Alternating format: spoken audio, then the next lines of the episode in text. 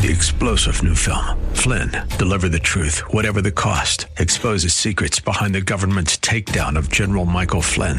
Flynn knew what the intel world had been up to. He ordered the first audit of the use of contractors. This set off alarm bells. He told the truth. He was the most dangerous person for Donald Trump to hire. They had to get rid of Flynn.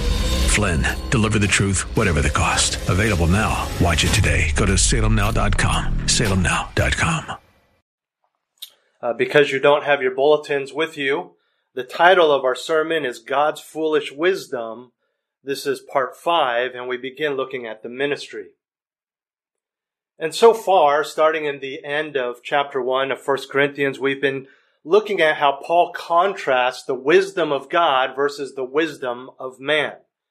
And we have seen that they're not just slightly different, they are worlds apart, so much so that man sees the cross and sees God's wisdom as foolish, and God, who frankly his opinion and his truth is the only one that matters, sees and declares man's wisdom not only as foolish, but God's wisdom destroys, utterly decimates the wisdom of man.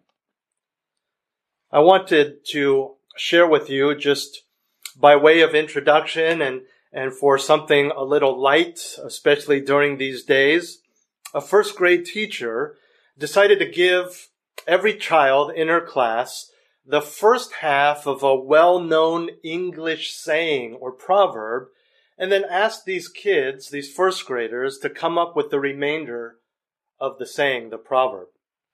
And these are a few of the choice answers of the wisdom of the first grader. Again, the first part is standard. The teacher gave it to them, and then the student, the first grader, was able to fill in the rest.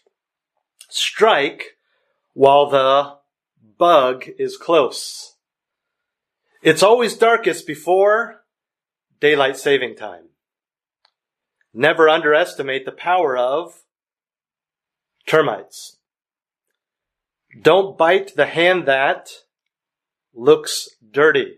Especially true during these days. I recommend not biting any hands. You can't teach a dog new math. An idle mind is the best way to relax. That one's dangerous. Don't follow the first grader's advice. Where there's smoke, there's pollution. Happy the bride who gets all the presents. A penny saved is not much. Laugh and the whole world laughs with you. Cry and you will have to blow your nose. You get out of something only what you see in the picture on the box. Children should be seen and not spanked or grounded. And perhaps my favorite, a bird in the hand is going to poop on you. The wisdom of first graders. Well, as cute as these are, they actually highlight the difference between the wisdom of a child and the wisdom of an adult. And in many cases, these answers are very practical, the children's answers. They actually make more sense than the actual proverb itself, but only in the pragmatic, limited mind of a first grader. What's more, in listening to these, you can almost tell what is going on in their home, their current or limited experience based on their answers.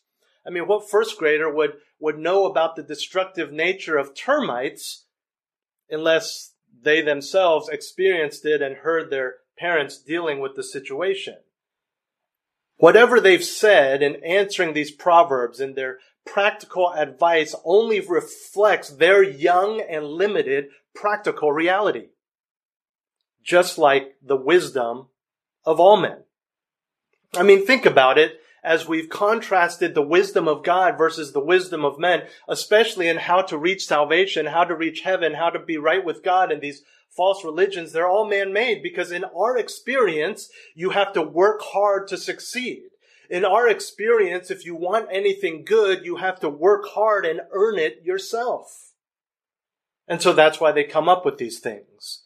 And that's why they look at the cross and they say, someone dying for our sins, that's foolish. That's hogwash. That's not going to work. Just pray a prayer, give my life to someone who did it all for me. That doesn't make sense because their experience is limited. And for something as big and as eternal as being with God, being right with God, going to heaven, then how much more to rely on our own works? How much more to rely on our own wisdom? But God's wisdom isn't like that. It is often not what you expect because it's not worldly. It's not based on our experience and our experience, which leads to expectations of more similar experiences. God's wisdom is not focused on what makes this life better. It's not devised from the finite mind living in the finite world. And we saw this centered in the cross. Again, only the infinitely wise mind of God could come up with such a solution to man's problem, sin. And since the wisdom of God surrounds his salvation plan, it naturally follows that the message and the preaching of that message must follow that same wisdom, and indeed it does. For us, it's important to not merely know the wisdom in the message, in other words, to know about the cross, to know how and why we are saved, but also to present, to preach, to share, to give that message to others in light of that wisdom.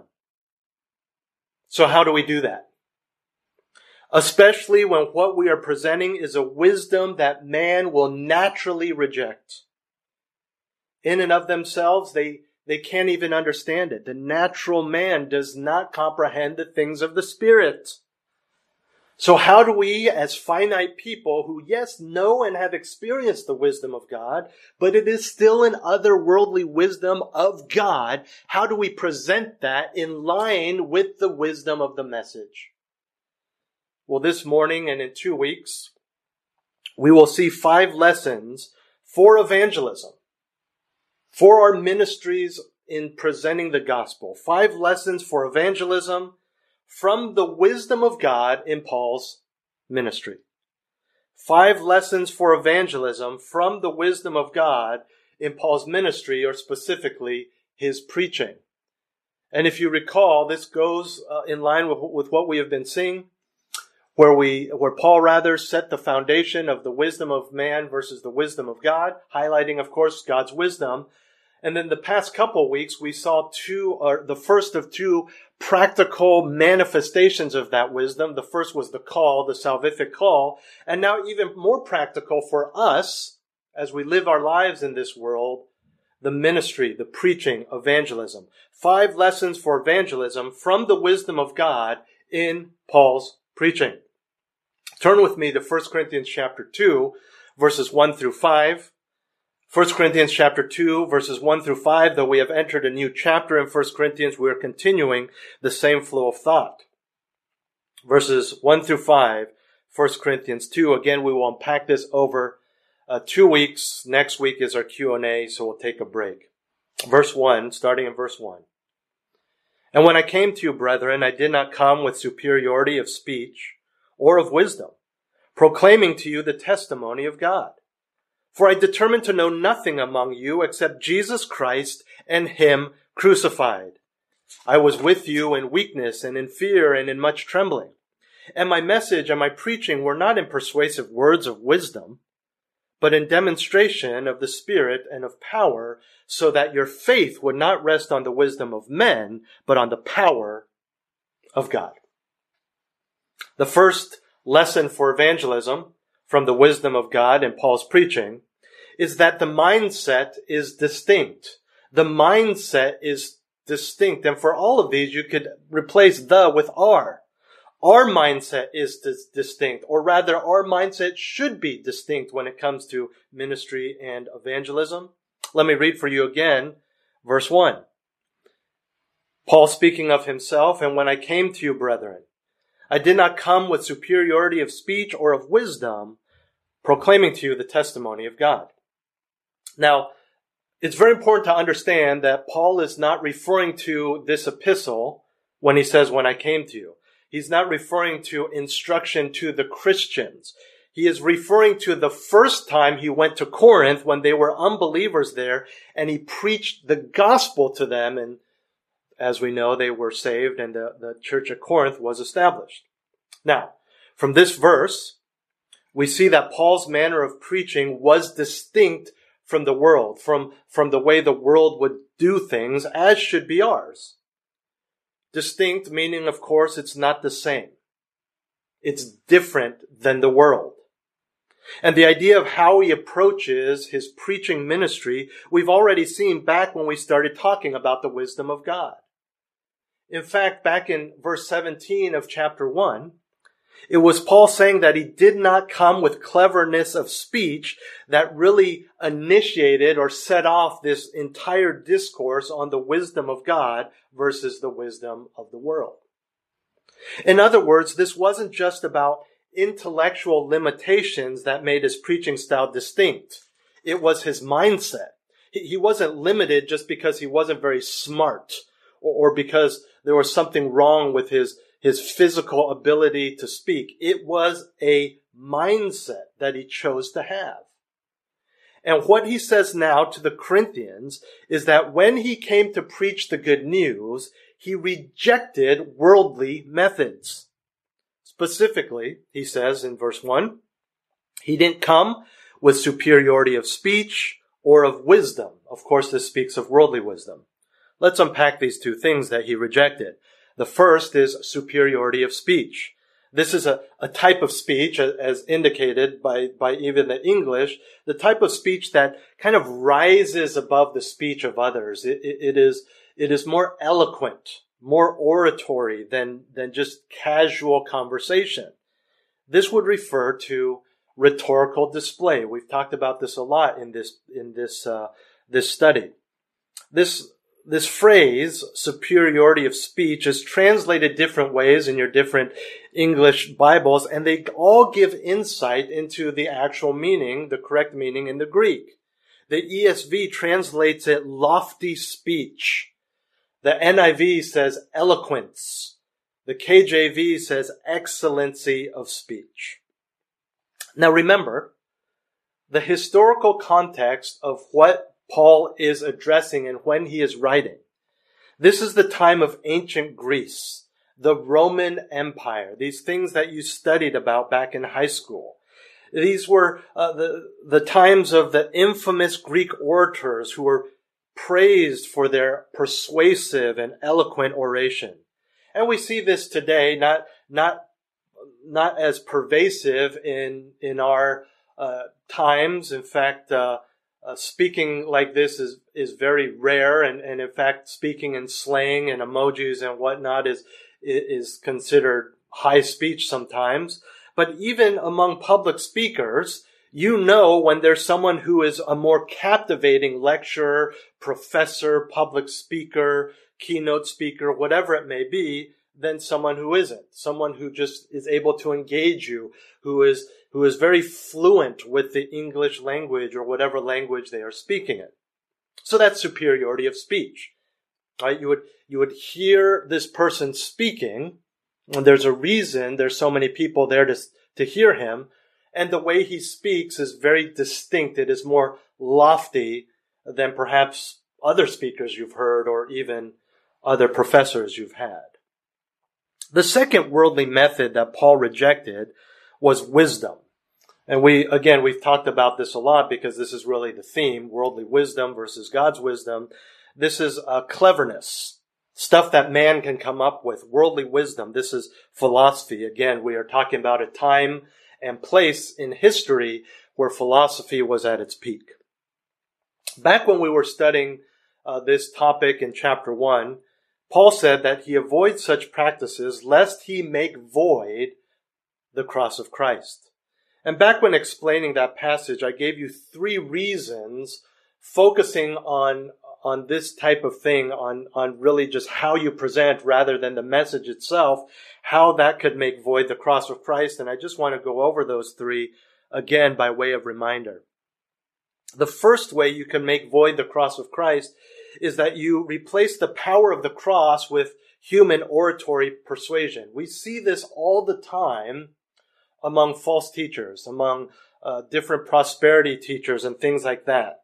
They don't highlight sin and the need for a Savior and the importance of the cross. Rather, they impress people with their skills of speech, their oratory persuasion. And all of a sudden, when you can draw in crowds because how well you speak, then people are drawn to the messenger rather than the message. And so if that's what's getting people to put money in the offering pot, get people in the door, make you famous, then why not ditch the message and just impress people, feed your ego with your rhetoric? We can do this on a personal level by saying something that kind of borderlines on seeker sensitivity, and maybe we unintentionally, just by our choice of words to the hearer, we water down total depravity or the need for Christ or lordship salvation, and you see their eyes perk up, and all of a sudden the fear of man just rocks your mind, and then you start thinking, oh, I can just impress him with how I'm speaking, rather than focusing on the incredibly offensive but true saving message. A second way this could, focusing on superiority of speech and worldly wisdom can make void the cross of Christ, is that sophisticated speech was tied back then to a value system that prized education and social power. The cross, on the other hand, is for everyone, not just the well-educated and powerful people of the world. And the focus on man's eloquence appeals to and elevates a certain type of person. And that goes to the detriment of everyone else. This dampens the power of the cross, which cuts through all human distinctions, whether race, class, gender, or social status. And for our context this morning, in terms of our personal ministry and evangelism, the gospel message is to be presented by all Christians and not just the well-versed or the well-educated, so much so that the Bible says you are in sin if you don't present that message to the unbelieving world. There is no out. There is no excuse. There is no teacher's note because you don't evangelize. And your excuse is, well, I never completed high school, or I'm just not a good speaker, or I'm considered under the poverty line. That doesn't matter. The gospel is for all and is to be preached by all Christians. And thirdly, clever speech is superficial. Clever speech is superficial. It appeals to the emotions without cutting to the heart of man, as only the cross does and can do. You will get results with clever speech in terms of followers. You may even get verbal professions of commitment, but they are not genuine. These people are not saved. If you have not truly shared the gospel with them, how can they be? Man's praise will come, perhaps even fame, as we've seen for many so-called Christian preachers around the world. But there will be no true conversion, and these people have filled stadiums with the false security of salvation, whereas all of them are most likely damned because they've never been taught sin. They have never been taught repentance. So they may sit there praising that speaker, even with their lips, saying praises to God, singing the worship songs, but thinking they're saved, they actually aren't because they've never been told they're sinners. So clever speech is superficial. And you can see how, and this is not a complete list, but you can see how if we just focus on our own ability to speak to the detriment of the gospel message, you make void the cross of Christ. You take away the only thing in anything you say that has the power to save, and then you're okay with crowds, you're okay with eyes lighting up and people smiling, but that's not true conversion. But back to our text. It's not that Paul didn't use speech or he didn't think about what he was saying. You can be sure that he chose his words very carefully, not just to be clear, but also in reverence to the message he was preaching, as we should as well. He was also orderly, as we see in his epistles, moving through consecutive thoughts that build upon each other. In other words, this is not an excuse to let go and let God and just throw out some random words and expect the Holy Spirit to do his thing. We still need to be clear. We still need to explain the problem of sin before we explain the solution of the cross. And so we need to think. We need to be smart about it. We need to know what facts are part of the saving message and how to present them in order. Not leaving out the cross, not forgetting the resurrection, not leaving out sin and repentance. But what Paul did avoid was focusing on what the Corinthians loved in a speaker and what they judged a speaker by. Think about that. Paul didn't care about what made him a good speaker in the eyes of the world. Ultimately, what we're talking about here is that he did not have the fear of man. Excellence? Yes. Clarity? Yes. Appealing to what people want? Absolutely not. He was focused on God and did not care about the social and cultural criteria for a good speaker. And in the end of verse 1, look at what he proclaimed. The testimony of God. This is the full and complete saving gospel. I mean, think about that word testimony. When someone gives their testimony in a court of law, they are standing on the, or sitting at the witness stand, and they are testifying or serving as witness, eyewitness to something they have heard or seen or experienced. Tell me, Mr. Chen, at 5:32 p.m. on Thursday night, on March 5th, were you such and such? Yes, I was doing this, and I remember I was in my kitchen and I heard an explosion. It is based on objective, personal facts. And when someone gives their testimony at church, it's the same thing. They're sharing with the congregation things about their own lives. We don't know what's going on if we haven't heard their testimony before. They're sharing things, how they grew up, their name, their occupation, their salvation story. We don't know these things. Only they know. They've experienced it. They are sharing what is true based on their lives and their experience. In any true testimony, there is no speculation or guessing. They are simply relaying the facts of what they have experienced. And in the same way, this is what Paul was doing. This is what we must do in evangelism. We do not embellish. We do not conjecture. We do not add worldly wisdom to a very clear and frankly simple message that is inherently hostile to worldly wisdom, or really any wisdom that we could come up with. That's what makes our mindset distinct. We do not follow the status quo of society. We do not put the focus on ourselves. We do not tell our version of the story. We follow God's wisdom, put the focus on Him, and tell His story as He wants us to. And that's why our mindset is distinct. Because society does what everyone else does.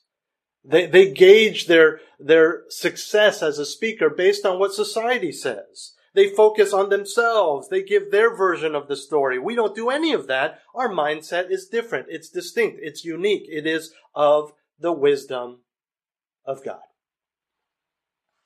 When you water it down, when you appeal to the flesh, when you try to impress your listener, your mindset isn't distinct. It's just like everyone else's. You're just doing the same things that the world does. And so, in our ministries, in our evangelism, our mindset must be distinct. A second lesson for evangelism from the wisdom of God in Paul's preaching is that the message is direct. We've seen that the mindset is distinct. Secondly, and our last for this morning, the message is direct. Look at verse 2 with me. For I determined to know nothing among you except Jesus Christ and Him crucified. Paul tells the Corinthians that he made a deliberate choice to know nothing except Jesus Christ and Him crucified. The word determine indicates exactly that, a willful choice. And the tense that he uses in the Greek indicates that he had decided on this before ever going to Corinth, and we can safely assume before going anywhere and embarking on any sort of ministry. That he chose to only focus on Jesus Christ in the crucifixion. This verse explains the reasoning behind his behavior in verse 1. The directness of the message didn't need superiority of wisdom, or superiority of speech rather, or worldly wisdom. He wasn't interested in talking about the insights or ideas of man or society, not even his own. Let me put it this way.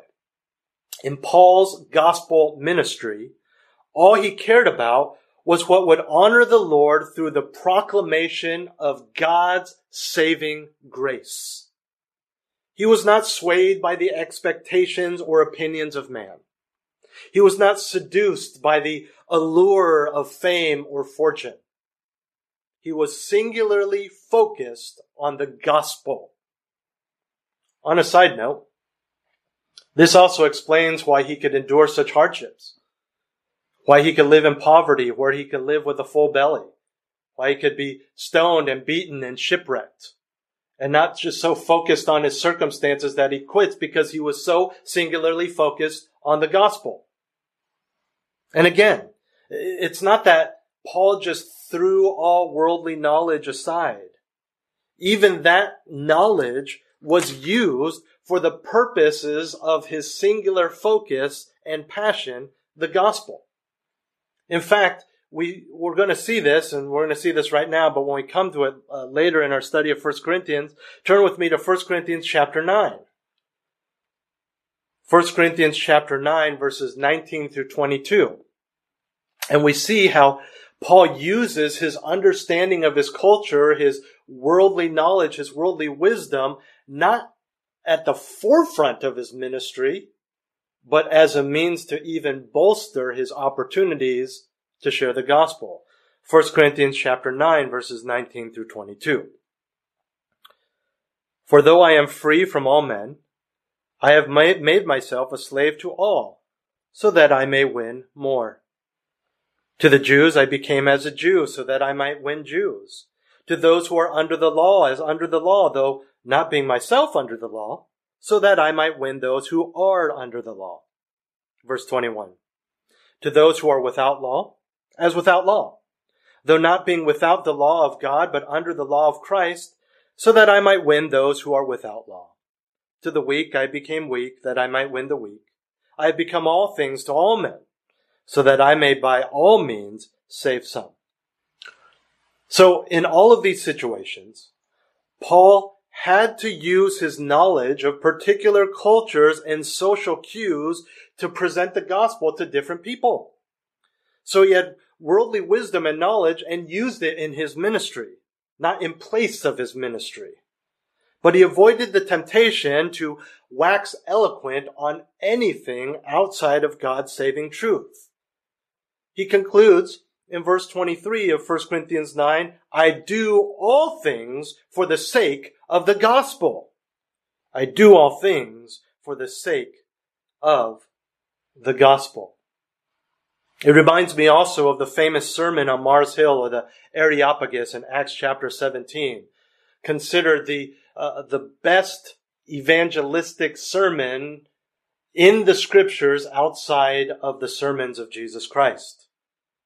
Remember, he's there. He's kind of on the run, being persecuted, being pushed out. He's waiting for his friends to join him, but he looks around and he sees all these pagan statues and centers of worship and altars. And he is so singularly focused on the gospel that he cannot stay quiet. Though this was an unplanned stop in his itinerary, he preached the gospel, and he noticed what they did there was there are all these statues. And just in case they missed a god, these polytheists had an altar, and the inscription, rather than having the name of a god or goddess, it said, to the unknown god or to an unknown god, just to cover all their bases. And so Paul uses even the wisdom of understanding a pagan, sinful, ungodly, polytheistic religion and uses that as a platform and says, let me tell you about this unknown God, and goes on to explain a complete and full explanation of the gospel, starting with creation. If you want to know how to properly share the gospel from start to finish, there's extra things that people don't necessarily need to know to be saved. Acts 17, read it. It'll be helpful for you. But back to the point. He used this wisdom. He used his intellect, his intellectual faculties, his abilities to observe, to use that as a means to share the gospel. We need to do this. This is one of the reasons, and I don't know the mind of God outside of his revealed will, but the Lord has placed you in different places for different reasons. Right? For the accountant, you can talk to your coworkers on a level that I cannot. To teachers, to instructors, to engineers, whatever it may be. You've heard me say this before, but back when I was in college ministry, people, as a group, there's probably no place where legalism within conservative churches is more prevalent than within college ministries. And so people would come to me as the pastor and they would say, hey, these people are only going to church on Sunday. They're not going to small group or prayer meeting. How do I confront them? Or they would come to me and they would feel guilty and say, am I in sin because I can't go to midweek small group because I got to study for the boards? And I would just encourage them and say, listen, the Lord is preparing you as a pre-med student to get into med school and to have a practice so that you will have access and ability to preach the gospel in your field of expertise in a way and with an accessibility that I as a preacher or I as a normal individual in another field could not, even as a patient. And so we need to see this. We need to understand this. I'm not saying to sin according to Hebrews 10, 24 and 25. We are not to actively forsake the assembling of the believers together. We need to be at church. We need to be a part of live streams. We need to be actively engaged. But we need to be careful that we don't misinterpret Scripture. So my point is not I'm not giving you a license to avoid fellowship and small groups and things like that. My point is that you have to understand that your place that God has put you in, use that. Use your secular understanding and your secular wisdom to be able to convey the message to people that other people cannot access. So this is what Paul did. And you see in all of these things, he was able to speak to the Jews. He was Jews, even though he was no longer under the law. And then he goes on and he lists all of those different types of people. Now we must note that when we read the epistles, he is clearly giving instruction outside of just the gospel message. Understand that in context, what he's referring to here is when he first came to Corinth to preach the gospel, as I mentioned earlier. But even that instruction to believers is centered around what he says is his focus here: Jesus Christ and him crucified. It's clear. It's direct. See, with Paul, We find no excuse, no justification, not even sympathy toward those who take certain things out of the gospel, even if that means larger crowds are reached. Of course, you're going to get more people to come to you when you take out the problem of sin and depravity. Nobody wants to be told how bad they are, how much they fail in the eyes of the only one who matters, especially when they're trying to be good people. Of course, you're going to fill stadiums when you tell people that God exists for you rather than you existing for God. And of course, you'll be invited onto major secular talk shows when you tell people that God wants you to be happy, healthy, and rich in this life, because your message will be no different than the unbelieving talk show host. They invite these false teachers on because they're all preaching the same message, but the preacher has a wider influence because he invokes the name of God. But what happens when you preach total depravity, taking up your cross, prosperity guaranteed only in the life to come? Small crowds, maybe. Persecution, maybe. Relative obscurity, maybe. Glorify God, absolutely. Serve the Creator and the created, without a doubt. Offer men eternal life, yes. Turn with me to 2 Timothy chapter 4. 2 Timothy chapter 4, we'll be looking at verses 1 through 4.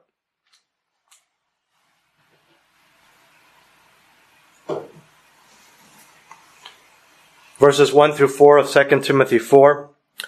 I solemnly charge you in the presence of God and of Christ Jesus, who is to judge the living and the dead, and by his appearing and his kingdom, preach the word. Be ready in season and out of season. Reprove, rebuke, exhort with great patience and instruction. Stop there. He's talking to Timothy, who has a pastoral ministry, but this applies to all of us. He says in season and out of season. This means all the time. You need to be ready now to share the gospel, and not when you see that opportunity and you're fumbling and thinking, what do? What do I say? How do I present it? Like a soldier of a country that isn't at war still trains every single day of his life. He is just as equipped to fight right now as if he were on the battlefield. Or the athlete trains during the off season. He doesn't just pick up the bat or the ball or put on the helmet when it's an hour before his first official game. Much to many of your dismay, the NBA is canceled, but you're not going to show up at Steph Curry's house and say, hey, can you make a three-pointer? And he says, no, I'm out of practice. It's off season. I can't do it. You can guarantee that he's practicing still every day. And then Paul continues and gives his reasoning in 2 Timothy 4. Look at verse 3. For the time will come when they will not endure sound doctrine, but wanting to have their ears tickled, they will accumulate for themselves teachers in accordance to their own desires, and will turn away their ears from the truth and will turn aside to myths. Did you catch that? False teachers don't need to twist arms. They don't need to convince people to believe what they're saying. It already appeals to them. In fact, in verse 3, false teachers say what they say because the people have, quote, accumulated for themselves teachers in accordance to their own desires. You think there would be multimillionaire false teachers if it weren't for the people wanting them, wanting to hear what they say?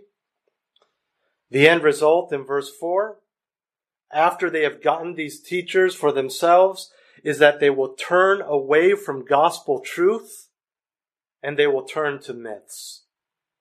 Myths. That seems like a strong word. We understand it from 2,000 years ago. But today, what's a myth? I think in a modern day time, even in a Christianized country like ours, people follow myths. What's a myth? What's a myth today? The teachings of cults and cultural fables. Yes, those are myths. But myths are also found in many self-proclaimed Christian churches. anything that is not the complete gospel, even if the message contains the word Jesus and talks about the cross as the main characters, can be myths. Jesus died for you to be happy. Myth. You are inherently a good person and God has a wonderful plan for your life. Myth. Come to Jesus and your life will be pain-free. Myth. By the way, for our personal evangelism, this speaks again to the fear of man. It's not what if they don't like my message or pressure me to change it. It's when. According to 2 Timothy 4, if they had their choice, the messenger would not be you, and the message would not be the gospel. So of course, there's going to be some pushback. Of course, there's going to be questions. Of course, there's going to be confusion. But that goes back to the main point. Our message is direct. We've said this before and earlier. When you combine worldly wisdom to God's wisdom in the gospel message, of course they're going to be confused. I've said this before. I'll say it again. You cannot debate someone into heaven. You cannot trick them into heaven. Just preach the gospel in its directness, in its clarity and simplicity. It's a proven winner, friends. It is the only proven winner. The gospel does not rest on the magnetism of big personalities. The effectiveness of the gospel is not based on whether you can win a debate or if you can prove God exists or answer any and all theological questions. Its power does not falter because you're a sinner, because you're scared, or because you lack eloquence. The power of the gospel is found in Jesus Christ. And when Jesus Christ on the cross said, "It is finished," he meant it is finished. The story is complete. The message is complete. There is nothing else you need to add because nothing can change what he has done. Nothing can alter what he has finished. Nothing can steal his victory. Nothing can change his promises. Preach Jesus Christ and him crucified and let God handle the rest. And when I came to you, brethren, I did not come with superiority of speech or of wisdom, proclaiming to you the testimony of God. For I determined to know nothing among you except Jesus Christ and him crucified. 5 lessons for evangelism from the wisdom of God and Paul's preaching. The mindset is distinct. The message is direct. We'll look at the remaining 3 in 2 weeks. Let's pray. Heavenly Father, we thank you for the clarity, the uniqueness, and the simplicity of the gospel message. Father, in our presence in society, our influence by the culture, we are tempted to try to convince people that you exist. And we try to add to the gospel. We try to manipulate it to make it more palatable. Or we just get so scared that we don't say anything. May we repent of this false thinking. May we present the gospel, yes, using our understanding of our culture and our modern and local vernacular to preach the gospel, but help us to avoid the temptation to seek our own ego, to impress others, to win friends. Father, help us to just be clear. May we be just stewards, taking what you have given us and giving it to other people. Pure and simple. That's it. Give us the clarity. Give us the boldness. Even today and in the coming weeks as More Solid churches are live streaming, I pray that those who have been drawn in by those who tickle their ears with a false message, a watered-down gospel. May they find other solid churches that are preaching the truth on their phones, on their TVs, on their apps, that they might be exposed to the clear and distinct message of the gospel and repent of the false ways that they've been taught this far. Be with our church, be with the Christians around the world, that even in our ministry towards those who are hurting, towards those who are in the, we know that have been exposed or even tested positive for COVID-19, those who are willingly exposing themselves on a daily basis in their medical professions. May we use the worldly knowledge to provide for them, to support them financially, but may we see ultimately the power found in your scripture, in your truth, to preach the gospel to the unbelieving and to encourage through your word the believing. Use us, Father, for your glory in this regard. In Jesus' name, amen.